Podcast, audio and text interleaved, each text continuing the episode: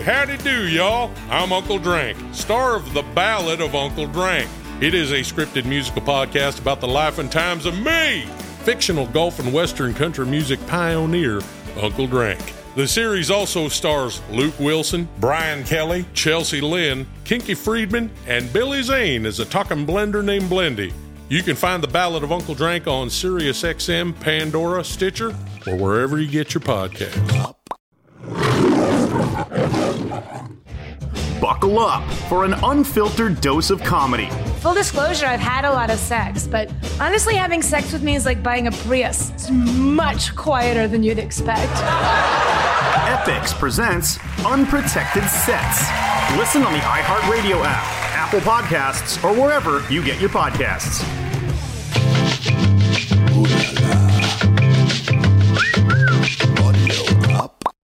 Well, hey there. Hey, Dennis Quaid is here. That's right. And guess what? I have a podcast. It's called The Dennissance, and I think you should listen. I'm having some really cool conversations with some really interesting people like music legend Billy Ray Cyrus, housewife of Beverly Hills Garcelle Beauvais, and many, many more.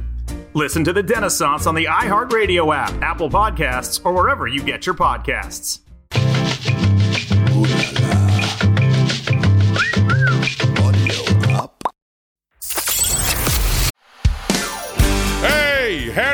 Y'all. I'm Uncle Drank, star of The Ballad of Uncle Drank. It is a scripted musical podcast about the life and times of me, fictional golf and western country music pioneer, Uncle Drank. The series also stars Luke Wilson, Brian Kelly, Chelsea Lynn, Kinky Friedman, and Billy Zane as a talking blender named Blendy.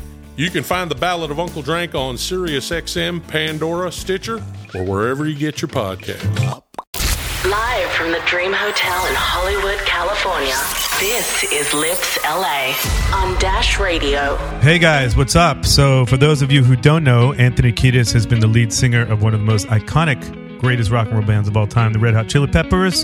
And we got him on the show today. Super excited. In 2012, they were inducted into the Rock and Roll Hall of Fame, and uh, there's a million things to talk about with Anthony. So, super excited to have him here.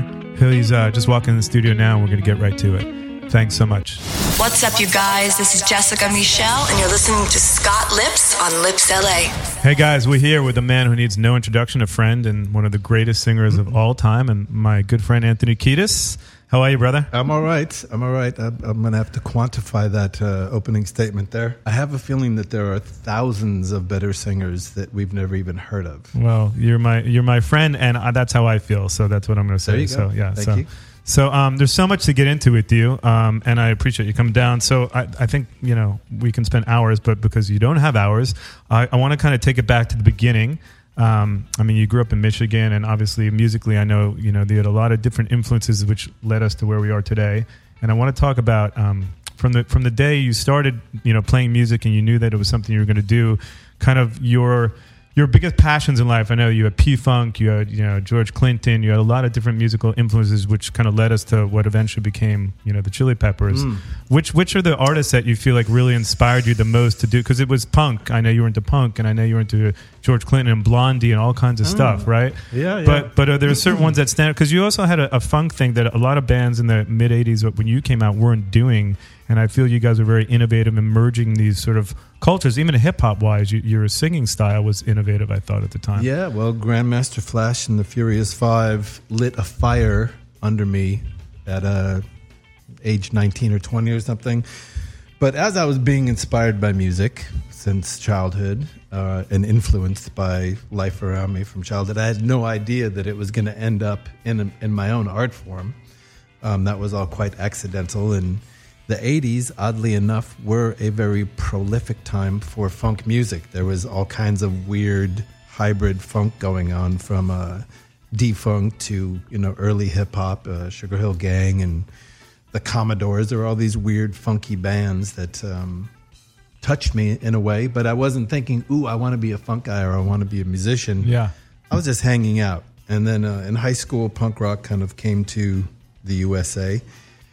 And I just by chance stumbled into um, an auditorium where uh, Devo and the Germs and all these cool. bands were playing. And I was like, okay, this is in fact the future. I was just looking at it. Yeah. uh, you know, sometimes when you're, especially when you're young, you can kind of get your finger up inside the pulse of the musical womb. And yeah, like I said, I wasn't thinking, oh, I, I need to learn about this because one day I'm going to be able to apply it. It's Yeah. just like you're a sponge and you soak it up. You absorb everything. One day in a living room with your homies, they're like, ooh, let's let's try to write a song, and it just comes pouring back out. So, Yeah, because you went to high school with Flea. You went to Fairfax High, I believe, right? yeah, and Hillel and, Hillel. Jack Irons, Right. we were all in the same class. So rare that like classmates form a band that's around for so many years and do so well, right? And It happens. I It think happens. I think the Kinks were a school band. Oh. You know, and I, I read somewhere which I didn't even know that you you you worked with the drummer at certain point. I think the second record, the first record, Craig, who was in the Weirdos, right? uh, you were talking about Cliff. Cliff, sorry, Yes. Cliff was in the Weirdos. Cliff was um, a gun for hire. He was in so many good bands. I think he uh, he played with um, Don Van Vliet, Okay, um, the Weirdos, possibly the Screamers, uh, the Dickies. He was in the Okay. Dickies, and, Oh. and then he came and played with us and was amazing. And if not for the fact that our original drummer Jack Irons wanted to Do something else. re- well, no, rejoin. oh right, right, right. After Hillel rejoined, Yeah. Jack was like, "Oh, maybe I'll rejoin." yeah. And that's the only reason we asked Cliff to step down because we got our high school guy back. Yeah, it's amazing, and you guys have maintained these friendships. You're truly. I love how you have this brotherhood, and it's real, right? And it's like no, but it's real. I mean, you and Flea have been friends since high school, but I mean, I see like there's no wavering in that friendship. That friendship seems to be as strong as ever, which is so rare. Me and my best friend, like maybe we fight a little bit, but Oh, we, fight. We fight. but but We you don't really see oh, it. we fight. You don't we see fight. it. We are know. brothers. Brothers Yeah. fight. Yeah. That, But, that's it's like lifelong. Like I love you, and now I have to beat your ass. but you're as But I you're, love you. You're as close with him now as you've ever been. I feel like it seems like Yeah, still close. Still close with Jack Irons. Yeah. um, and Chad and all the guys. All the guys. Yeah. Yes. That's cool. So, all right. So, yeah, there's so much to get into, and I want to talk about a little bit about your new record and Dark Necessities and, and all the stuff that went into that, and working obviously with Danger Mouse. Um, the writing process, you and I have spoken about a little bit, is so much different for this new record, right? Because I know that Brian, he you know lays beats down and starts with beats and pieces things together versus just like getting in a room and playing from years ago. yeah. So, and I know you're starting to rehearse now and hope, you know do a new record eventually. I'm sure. So, is the process now? Because I have so many interesting things I read about that I didn't know about you being uh, your friend, but that I discovered along the research way. Maybe I'll discover You'll something. discover some things too, like the fact that you guys had almost a full record done when you started doing the last record, and Brian came in and said, "Let's write some songs in the studio from scratch." And I believe that from what I was listening to, Chad was saying how you guys have written like six or seven songs, and a bunch made it on the new record. Mm-hmm. Um, so tell me about the writing process now, or with someone like Brian, how it used to be working with Rick, and how it's different. Because obviously, you know, experimenting and doing new things and evolving has always been something you guys have been doing. So It is, and obviously, when you hire Brian slash Danger Mouse, you're hiring a, a person that you know works differently than you're used to working, and that is part of the attraction. Um, but at at the beginning of all writing and creative process is the band in a room together jamming. We'll jam and we'll jam and we'll jam and for hours. for hours and, and beautiful things happen and when they do i try to capture them and remember this is something i want to put vocals on and then so yeah we had 20 some odd songs when we met danger mouse and, and he listened carefully to every note of every song and he's like eh, there might be you know eight or nine of those worth keeping in my opinion which is pretty beautiful for a guy to Yeah. step in and be that honest and say i'm not that interested in the other 20 Right. um, and we're kind of looking at you going, those are our babies. Are you sure you want to just toss those out? Yeah. But that's that's the beauty of Brian is he's not afraid to say when he doesn't like something, when he does like something. Yeah. And how did which were the ones that you wrote that were new to the process when he came in after he said that? Um, so the new songs that were written in studio, Dark Necessities was something that uh, was born in the studio with Brian. I think the bass line existed, and um, yeah, then we just started piecing that puzzle together. Probably half and half. So half Yeah. the songs we had before, and half we wrote with Brian in the studio. And is this writing process for you vastly different and more interesting? Because obviously it's a whole different way to work, right? Because It's- it's, and I know we had spoken about it before, but even you know his his uh, background being in Gnarls Barkley and a lot of his Mm-hmm. hip hop influences and things like that, it's just a different um, take on things. So Yeah, it's not vastly different. We're still writing a song. We're just doing it a little bit faster and and starting with maybe uh, Brian would suggest, you know, Chad play something from James Brown, you know, circa 1965. Right. And, and just keep playing that over and over and then Flea, if you get an idea, jump in. The thing for me is it, I have to write my part really fast because we're in the studio recording a record and they'll give me what they did that day and say, okay, go home and come back tomorrow with a great song. So the pressure cooker is on, but I don't mind that because I'm a procrastinator to, by nature and it's I'd rather write the song on the way to the studio than have a month to go think about it. And I know you're an avid bike rider. So do you put do you put the music in your earphones? You ride it on your motorcycle on PCH, and do you come up Mm-hmm. with lyrics like that, or is it some other way? I mean, what's the best way that you've learned Every to write po- every possible way at your disposal. You I can- never see you jotting things down. So you know they're not like you're not just writing things along the way when you come. It's just more when you're at home, you're in solitude, you're writing things. Or is that, Uh, I- I'm a very sly jotter. you are. Okay. Yes. I've no, never, no. I jot on planes. I, Oh, okay. I jot on trains.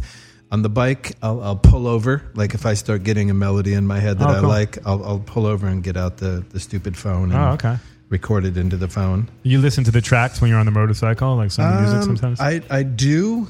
It's it, it was easier when I rode a, a bike that had a CD player and I could listen to it outside of headphones. Yeah. Like my old Harley Davidson Yeah, had yeah. this big speaker system, and now I'm on a BMW and it's a little more high tech. But the car still works for me. I love riding in a car. Cool. You can pull over in a dirt parking lot somewhere and just get down with your pencil and paper. Yeah, and what is it? I mean, obviously, there's so much that you pull inspiration from. Um, I know that you're really connected to the sea and surfing, and you're an incredible father and things like that. But are you pulling Mm-hmm. inspiration from the same places today that you were years ago, or has it changed for you? Do you feel? I, I'm I'm not prejudiced when it comes to inspiration. Like sometimes the more obvious pools of inspiration uh, don't interest me. It's like I love my son more than anything on earth. Yeah. I'm not going to write a song about him. Right. It's just like Yeah. may, maybe at, at the breakfast table I'll Yeah. sing him a song about Yeah. what he's up to, but yeah, pain is a better source of inspiration. Suffering is a better source of inspiration. Um, difficulty is a better source of inspiration. Those kind of emotions tend to come out. On, on the last record, um, Josh had this beautiful little uh, chord progression, and uh, Robin Williams died. right. And I was so, for some weird reason, affected by that. Like he felt when he left this earth, I felt like we lost the energy of a saint. Yeah. He was such a giver, and as messed up as he might have been, or as if you didn't like his comedy, whatever, his his whole vibe was just to make the world a better place. I felt, Definitely. and so I was stricken with grief over the loss of someone that I was not close to, and uh, and I ended up writing a song about uh, not judging people for killing themselves because they're in so much pain that you can't even comprehend. Like maybe it was a miracle that he got 65 years Yeah. on this earth, surviving with that pain and raising his family with that pain. So when he finally checked out, I was like, let's just let's not judge him for that. Yeah. Like we don't know what he was going through. By the way, that's what I was going to say. You never know what people are going through. You don't Yeah. know. Yeah, you don't know. I mean, what he- song was that? Uh, it didn't make it to the record. Oh, okay. I But- was like- I was going to jump to that song, but it, No, no, no. I'm just saying, like the pools of inspiration. Yeah. like the, yeah, the ocean is. I'd rather be in the ocean than right here, right now. Definitely, yeah. But well, I- luckily you probably already surfed this morning. so- I, I didn't. I man, it was go, was working. The waves were on today. Okay. I might go straight to the uh, the break from here. So I, I it's funny because for those of you who don't know, and I'm I'm quite sure no one knows. Um, I met Anthony years ago, but he doesn't remember because I was like delivering packages to your house. Well, I was like the intern at for Lindy Goetz, who was your one of, uh, your first manager. Would you say? Yeah, first and First manager. very um, seminal, instrumental, Yeah. key figure in our lives at that time. Yeah, and there was like just me and one other girl who worked in the office at the time, and I think he had Candlebox too, and it was the Dave Navarro One Hot Minute era. Right. So I want to say '94. Okay. probably '94. Yeah, yeah. Not my best era, but Yeah. yeah. And I would like, I think I delivered a package to Flea, and I remember him answering the door in his underwear, playing a tuba or something. And, and Mm. A I- tuba? Or a, a big, I don't know what it big was. horn. It was a horn. I don't know what Yeah, I mean, of- he plays trumpet. it was he plays a, flugelhorn. It was a big horn. I Hmm. can't remember. It's going back. But anyway, that was where I, that's actually where I first met you. Um, and I, but I know that Flea's really into jazz, so I'm sure it was some kind of jazz thing he was listening to, Charlie Parker or something. And um, Could be. yeah. One thing you and I never spoke about. My uncle played in Charlie Parker's band. What? Pretty cool. Yeah, Red Rodney. He's What? Yes. If you ever see Bird, my uncle was the albino redhead in his band, Red Rodney. What did he play? He's, he played flugelhorn. Fantastic. and trumpet. So pretty cool. Wow. Um, so yeah, so I want to talk about the video. Uh, Olivia Wilde directed the video, jump, Mm. jumping all around here um, for Dark Necessities. Yeah. And how did you come about to use her? I, I mean, it was an interesting choice. The video was great. Um, how did that all happen? So we did not necessarily seek her out. It wasn't like we were familiar with her work and went after her. Um, that was the first video, and we probably got 20 different treatments. And, you know, we, on some level, we have to all agree, or at least sort of agree. And after reading all the treatments and kind of looking at the reels of all these directors, hers was kind of the best for us. Wow. And um, it was one of those, excuse me, rare moments where Flea and I agreed quickly and easily on something. And then she got, um, yeah, everyone was just kind of singing her praises. People that we respected, other directors and the record company, like she's actually really good at what she does, and and she was. I think she did a, a damn fine. Job. Did a great job, yeah. and her editor was spot on, and it kind of holds up. Like you know, Yeah. I, I check on these videos every now and then to see how they're doing, and hers really holds up well. It was uh, the beginning of a, a little bit of a a wave of female directors that Right. was not intentional, but as it turned out, every girl or every video on the record was directed by a female. Amazing. Yeah, from Totas Sigurdardóttir Yeah. from Iceland, and um, Beth Jeans Houghton Okay. did the animated video for Sick All Love. right. Yeah. So That's great.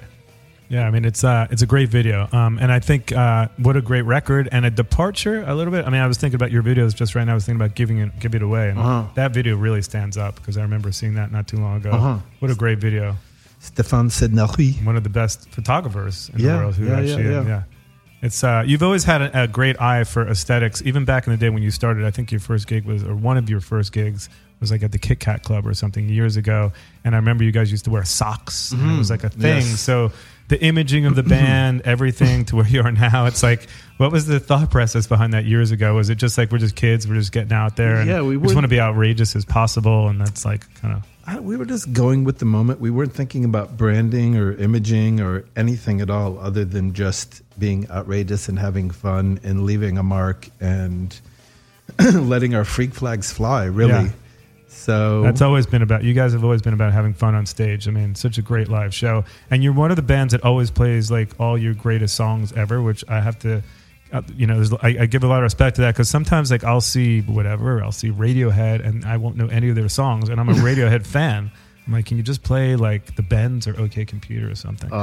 um, I, I love both. I, I love bands that uh, refuse to play their hits, and then, you know, sometimes you just gotta give the people what they want. well, sometimes you do. Co- you did. I know you just did a Hendrix cover the other night, right? You did We the did. benefit. So Purple cool. Yeah, yeah. Purple Haze. You've done Axis Bold as Love before, I think, right? Have we? No, I don't think we have.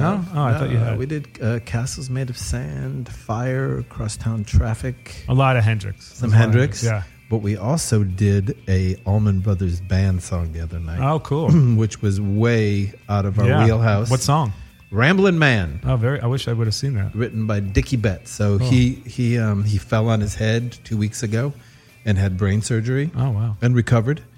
But that inspired me to want to Yeah. look, look into a Dickie Betts song, and so we learned it, played it, it was fun. That's cool. Well, talk about a little bit about the charity that you're involved with, um, uh, the Silver Lake Conservatory and the schools and all the stuff you do. Because it's, not- a it's not really a charity; it's a school. it's a school. It's but, a school. But you do this benefit every year or so. Annual benefit. Annual benefit. yeah. You've had like Metallica to whoever. A lot we yeah. haven't had Metallica. They owe us a show. Oh, I thought Yeah. that they played. Metallica. They haven't. They Oh, haven't. But okay. in, in theory, They owe you- they're- they will be they're, they're, playing. si- they're signed up to Right. play. was this a Um, Mo Ostin tribute I read about? This Or- was so. Okay. Every year we have we try to honor somebody, which is just kind of a way of getting momentum and rallying the troops. But uh, Mo, at age ninety one, who gets asked to do stuff all the time and says, eh, "I'd rather not, thanks," Yeah.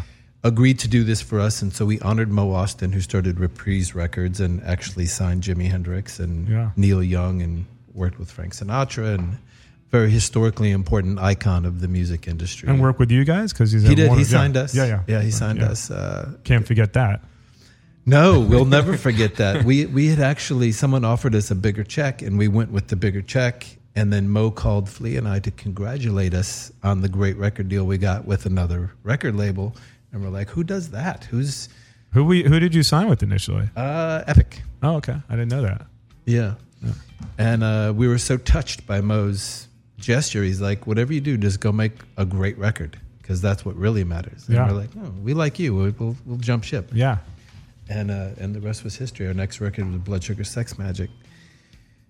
So Mo was there. a lot of great artists donate um, beautiful art, paintings, Yeah. photography, and uh, and we raise a lot of money. And it's important because that school services 1,000 kids Amazing. in Los Angeles that don't have music education in, in public school or anywhere else. And you do that like once a year. If somebody wanted to donate to that, they just go on the site for Silver Lake Conservatory and donate. Is that what it is? Silver Lake Conservatory of Music. Donate, come down, check it out, bring your kids, sign Cool. up for you know, the choir. You know, just check it out. I love it. Yeah. I was uh, I was listening to a great story that you guys were talking about the other day when um, we were talking. Someone was talking about generationally, like how you know kids come to your shows to parents, and I don't know if it was you or, or Chad said, well, that's because someone said, oh, you know, did you know that Will Ferrell plays in the Chili Peppers? So one of you guys said that story about that. Like some some kid said that, and um, obviously one of the greatest drummers of all time, Chad, ever. And I think your sound also really evolved when he joined the band. Um, and I think uh,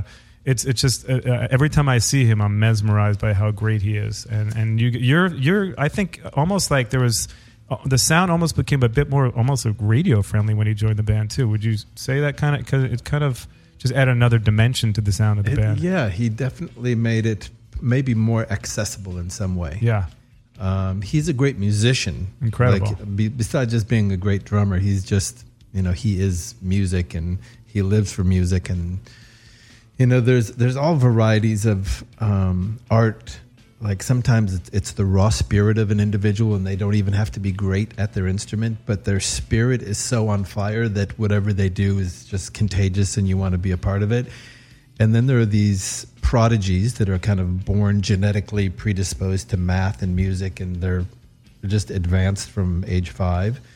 And That's him. That's him. And then there's people that practice eight hours a day, and they become prodigies Right. from the practice. So Chad's a little bit of all that. Yeah. But he's gifted. I mean, Yeah. like other people, other drummers look at him and they scratch their head and they're like, "What is going on with that?" It's crazy. I want to jump to uh, one of my favorite songs from new record, Dark Necessities, and we'll be back in just a moment to talk with Anthony Kiedis. And again, thank you for coming on, my man. Pleasure. Hello, this is Albert Hammond Jr. from The Strokes, and you're listening to Scott Lipps on Lipps LA. Hi, we're back with Anthony Kiedis. Anthony, how you doing, my man? I am well, thank you. Um, I almost feel that radio is almost like a lost art form. I, I had the um, pleasure of seeing Rodney Bingenheimer the other day at Rite Aid, which was Whoa. really- yeah, what um, a sighting! Yeah, I, a little, you know, I wanted him to be happy. He didn't look that happy. So, um, but I think he was like the first guy to play you guys on the air. I feel like years ago. Definitely the first guy to play us on real radio, commercial radio. Uh, there, there may have been college radio. We had a, a pretty good run at college radio. Oh, you did? At, with our first couple of records. Okay. Um, your loyal Amaranths of the world. Yeah. But the first time I ever heard us on commercial radio was K Rock, and it was Rodney's show. Rodney on the Rock or something. I think it was Rodney on the Rock. It was, I, I think it was, and it was the song uh, "Fight Like a Brave" off our third Cool. record. And What was I- that like? You're like, Uh, I was downtown. I turned it up. I rolled my windows down just to make sure the world could share this moment with me. yeah. And um, and I, you know, I still get a kick out of hearing our music on the radio. How could you not? Right. I just, I just do. I don't always listen to it, yeah. but you know, because it's just I've heard those songs so many times. But when I see us come up on the screen, I'm like, yes, we're out there. Yeah. I mean, more than you know. I hear it everywhere. I hear it like uh, there's because it's actually when, it's cool when you're like friends with someone too, and you hear the music, and then it reminds me of your friend. I hear it everywhere, like randomly, like, and it just it, you're not like you're probably not. Yeah, you, like you said, you're not. You don't want to listen. Maybe you're not like consciously looking for it or whatever. But I feel like I hear the Chili Peppers like once every three days somewhere, somewhere. So it's cool.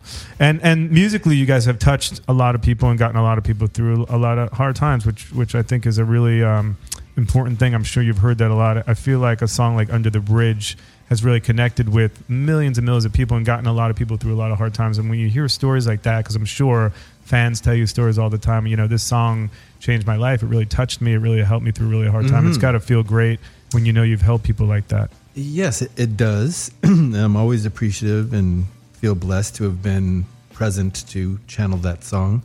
Um, but I try not to think about it too much because I'm I'm trying to move forward and and you know have that happen again someday. So Yeah. I don't dwell so much on the past. Um, I do take the time to appreciate when people want to communicate with me.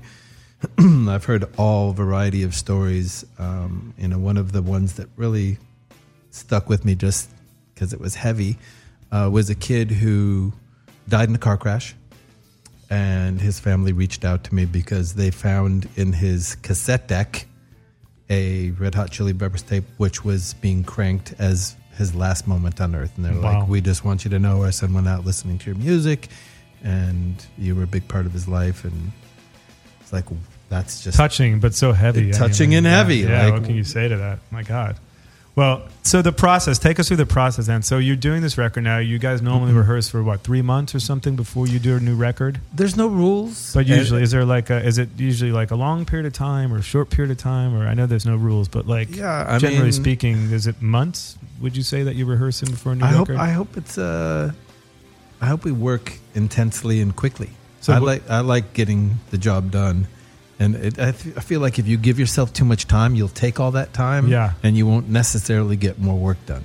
And like riffs are brought in, or is everything like a jam from the beginning, or a song, or both? Okay, Ev- everything under the sun. Cool. A word could be brought in. Right, right. A, a picture could be brought in. A note could be brought in. An instrument could be brought. I think maybe we should write a song on this funny instrument. Um, that was Josh Yeah. talking there. but a, a riff. Um, I have this idea on the piano. It kind of like sounds like this, but it's open and everything. Anything you want to bring in. Uh, I think we should watch this movie and then write a song. Or, And do you listen to new music to get inspired? Because I've had many conversations with you about social media and where culture is going in social. Like Mhm. 'cause social media, I know Mm. that's something you don't, don't really Mm. need to be on. Mm. But Mm. but do you listen to a lot of new music? Would you say? I listen to everything I, I run into. Okay. Um, Where do you discover new music? Like Uh, the barbershop, Okay. uh, YouTube, um, the car. I'm sure Everly, you know, turns you on to new music. My son, such a good dancer that little Yeah. boy is. Yeah. Um, yes, you know. Uh, Does he ever turn you on to music and you're like, wow, I never even heard of this genre? There's so many subgenres. of he's, you know, what he hears is the straight up top forty pop, right, which do- doesn't That doesn't really do get through to me. Yeah. Um, just because it's so formulaic Mm. in general, um, the the formula Yeah. thing just doesn't, Doesn't stir work. me. But um, it, it, if he likes it, I'm down for him. Yeah. If it makes him happy, that's you know that's what music is there for. But So- when you want to, if you get home, you like, I just want to listen to something that's going to really inspire me and pick me up. Is it Marvin Gaye? Is it like, is it? I mean, it could be. It could. I've heard it could be the Sex Pistols, the Marvin Gaye. But is there like stuff that it's not new music, right? Necessarily that you're. Uh, no, I would listen to Frank Ocean for inspiration. Okay, that's sort of new. By the way, Flea and Josh both uh, turn me on to new stuff all the time, especially when we're touring. If a good new record comes out, Yeah. we'll engage. The uh, Unknown Mortal Orchestra got through to me the other day. Oh, cool. Well, it- I, I feel like when you started the band, there wasn't a lot of bands that were merging those genres of music. And I say hip hop because your singing style was like rapping Mm. and it sort of evolved from then a Mhm. lot. But Yeah. so you were clearly listening to hip hop back in the day too, right? I was. Yeah. Yeah. Was it a big? Would you say it was a big inspiration for you? Like, Uh, you- it's why we started the band. Really? yeah, Grandmaster Flash, because I wasn't, like I said, I wasn't studying to be a musician, but all of my friends were. Yeah. And by proximity, I was exposed to their musical journeys. And then I, something when I heard Grandmaster Flash and the Furious Five, I was like, hmm, I think I might be able to do this. Like it was so arousing to me. Yeah. That vocal style, you know, just talking about your street life and your your your people and that when uh, it finally got suggested, you know, why don't you let Anthony try a song? And everybody that was already playing music in it, why would we let him try a song? He doesn't. He's not a musician, Right. Well, just maybe he's got something to say, Right. And so they kind of agreed. They conceded. They capitulated. They bowed down to this suggestion, and uh, and that's what started our band. So yeah, kind of Grandmaster Flash was was gave me the green light to uh, To go for it, open yeah. my mouth. Yeah. And and scene wise, because obviously it was such a different, vibrant scene in the mid late '80s, from Mhm. musically in California to Mhm. where it is today. Um, it's something I could talk about for hours. But How has it changed? I remember Club Lingerie when I first moved here. It was 1987. I was a kid, and I think you guys were already sort of you. Had, I think you were in a, started uh, 83, 84. Is that We when you started formed? 83, yeah. 83, right? So, you know, how has it changed? Because obviously, people used to wait online for hours to get into clubs. There was Club Lingerie. People would be like waiting for hours in anticipation to get into rock clubs. I mean, do you notice the change where music has gone, like especially in California? Because I see you guys as almost like, even though you're not necessarily from LA, one of the quintessential rock bands that came out of California in Mhm. the last 20, 30 years. Well, I mean, our band is from LA. Yeah, I mean, you're from Michigan, but I still see your band as being LA. Yeah, I, I, I mean, uh, two of our founding members were from LA. Okay. and then two were transplants, but we came in the '70s, so pretty LA.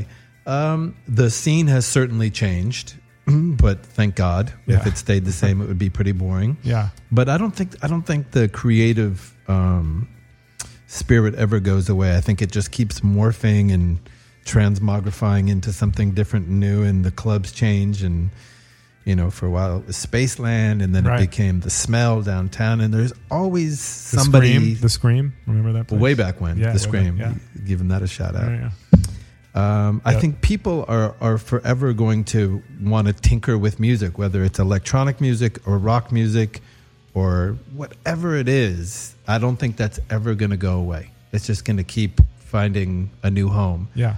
So yeah, it's different. You know, when we were uh, in our teens and young twenties, we would line up for the Whisky or the Roxy or Yeah. the lingerie or the Scream or whatever, and hang out. And there was more of a scene. Definitely. It was, but everything was different at that time. It was less gentrified, less homogenized, less branded. It was more about let's just go have fun, and people weren't, you know, they didn't have such a a preconceived outcome of what they were going for. Let's just do it right now and see what happens. That's true. I feel like some of the passion for rock and roll has migrated to South America. I Mm. feel like South America, and, right? I feel like Brazil, South America, like they're so passionate about rock there. You, you know, especially. Yeah. So don't I feel like that they never lost the passion for rock and roll there. In fact, I feel like it was like amplified almost. Yes, South America is passionate about their rock music. By the way, so is most of the world. Yeah. Like outside of the US. Outside you of the know, US, But yeah. US has always been musically cutting edge. Yeah. I mean the, the the inventors of rock music and jazz music and many other things. But When you play for audiences though in South America, you got to admit they're like crazy over there, right? They're way more heated Yeah. in, in general. Yeah. Yeah. But I mean, we're, not struggling here either. No, no, no, we, definitely we not. had some good times. You, I don't think you've ever struggled audience wise as a band. Um, was one of your best, one, if you had to really sort of recollect one of your best moments from a live perspective, would you say it would be Mm. Hyde Park? Uh, Hyde Park was a, a monumental run for us because we played three days in a row. um, it was also monumental because we got to play with James Brown. Right, right. He opened for you, I think. From what I, Uh, let's sort just of. let's just say we shared the bill. Okay. I would never say James Brown opened for But he us. played before you. he played before us, Right. but we shared the bill. Okay. Let's say we co-headlined. And then he like died, I think, a year later or He something. It was died like- less than a year later. Yeah. So that was Yeah. in the summertime, and he died on Christmas Eve. Wow. and I cried my eyes out. I woke up and found out he was gone, and it hit me like a ton of bricks. That's yeah. So that stands out in your your head as like one of the most iconic things you've ever done. Uh, it was iconic because it was Hyde Park, which Yeah. was already iconic, and we had the three day run. It was it was daytime. It was fun. James Brown was there. I got to m- meet and hang out and talk to James. How Brown. was he? Was he? He was on another level, right? As as a musician, as a human being, as a some, his experience was just next level. So I sat there and listened and tried to take it all in. And Wow. yeah, he was like um, he had transcended. Wow. You know, even Yeah. even his his glow, his aura, his skin, it was otherworldly. Wow. James Brown. Yeah. Yeah. I used to live in another strange fact. I used to live in the same building as Bobby Womack in Sherman Oaks.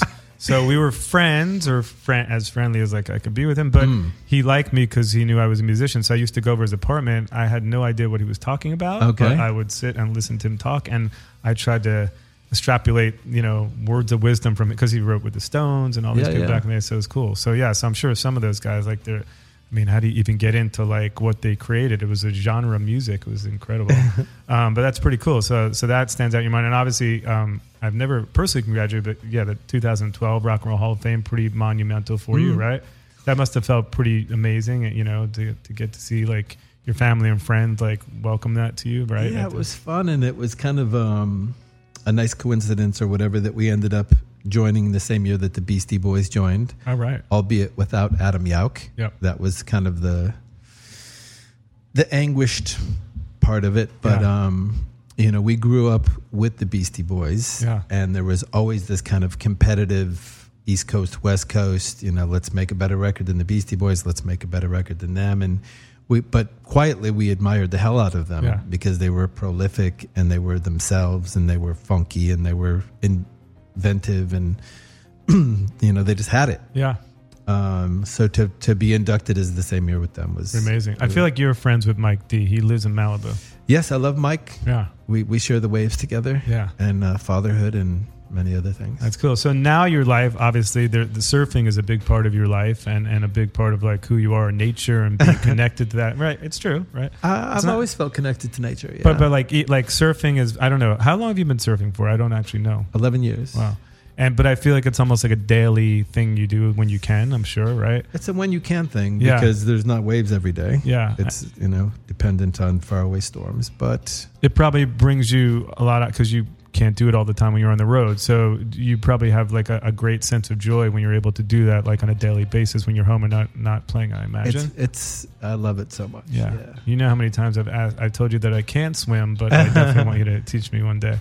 Um, so this this year, so let's talk about 2019 for a Mm. minute. So obviously you got uh, you're writing a new record. Hopefully it'll come out sometime next year. We actually Um, start on Monday Okay. officially. So it'll almost definitely come out next year, I think. Um, or good yes. chance. Yeah, yeah. Uh, next year. I mean, correct. Yeah, and and there's very few things that you haven't accomplished and done. But is there anything like next year you really want to do that you're like, I really want to do this, or I feel like I really want to accomplish this next year? Or something? I do. I do. I have something that I would like to accomplish.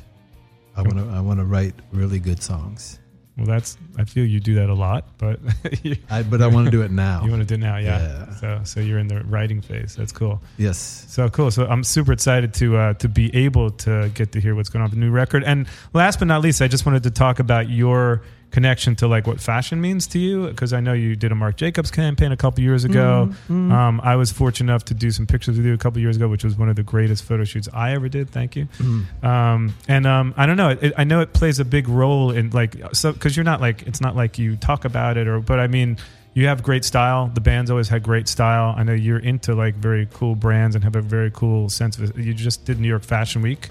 Uh, you were there, right? I did New York Fashion Day. Fashion Day Band of Outsiders was it or was it um, No, I went to the Libertine. Show. Libertine show? Sorry, Yeah. sorry. I don't know why I said Band of Outsiders. I don't think is in existence anymore.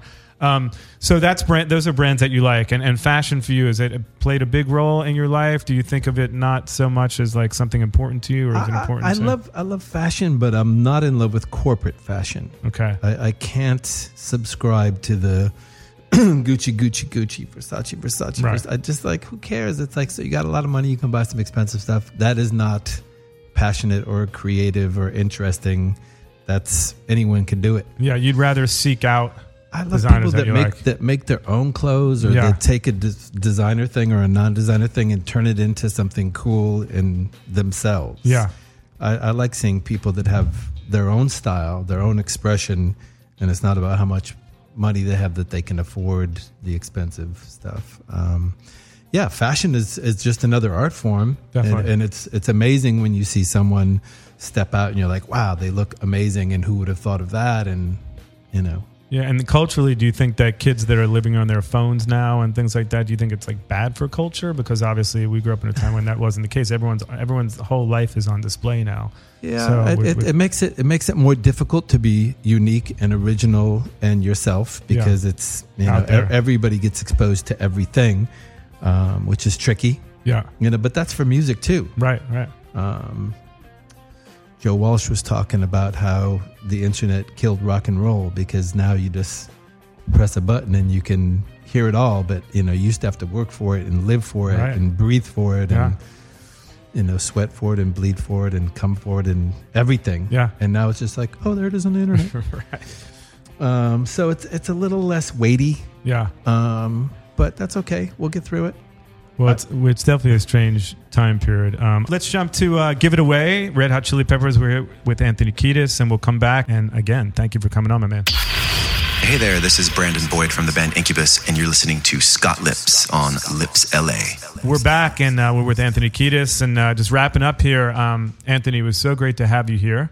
Um, I just played a couple tracks. Do you have a favorite track from the new record, by the way? The last record? Uh, I know the new one you're writing. You know what? I like um, Dreams of a Samurai. Okay. It's not my favorite track, But I- it's one that you. I just I like playing it live. Yeah. Um, yeah. And you like, is that like one of your favorite? If you had, I know you don't have favorites. Again, they're all like your kids, but live wise too. So, because I want to jump to that track in one second. Mhm. But is there also another track? I want to play one other last track that's a real favorite of yours to play live. Um, I love playing Go Robot live. Uh, Dark Necessities is actually the apex of our show, in my opinion. Yeah. But yeah, I think we already played that. So, Yeah. Um, So let's uh, let's close out. Let's play uh, Go Robot. Thanks so much, brother. I really appreciate you coming by. You're listening to Lipps LA with Anthony Kiedis, Red Hot Chili Peppers. all right, we're loose. We're loose. All right.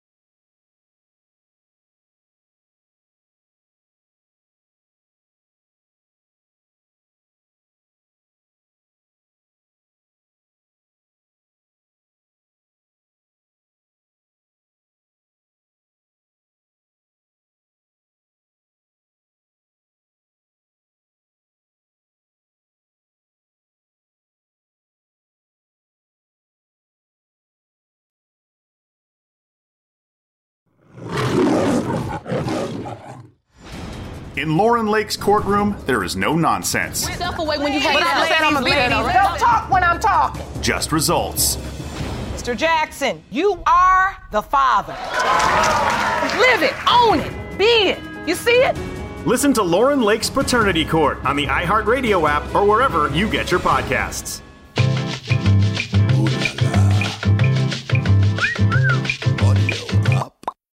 My name is Zach Selwyn. You may remember me as a host from ESPN, Attack of the Show, or even Immortalized, that competitive taxidermy show on AMC. We lasted one episode. Anyway, three times a week, I'm bringing you the realest fake news of the day. It's the Saturday Night Live news desk, but in an audible format. Listen to the Audio Up News Network on the iHeartRadio app, Apple Podcasts, or wherever you get your podcasts. Hey,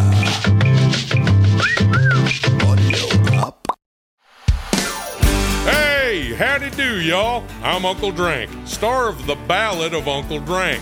It is a scripted musical podcast about the life and times of me, fictional golf and western country music pioneer, Uncle Drank. The series also stars Luke Wilson, Brian Kelly, Chelsea Lynn, Kinky Friedman, and Billy Zane as a talking blender named Blendy.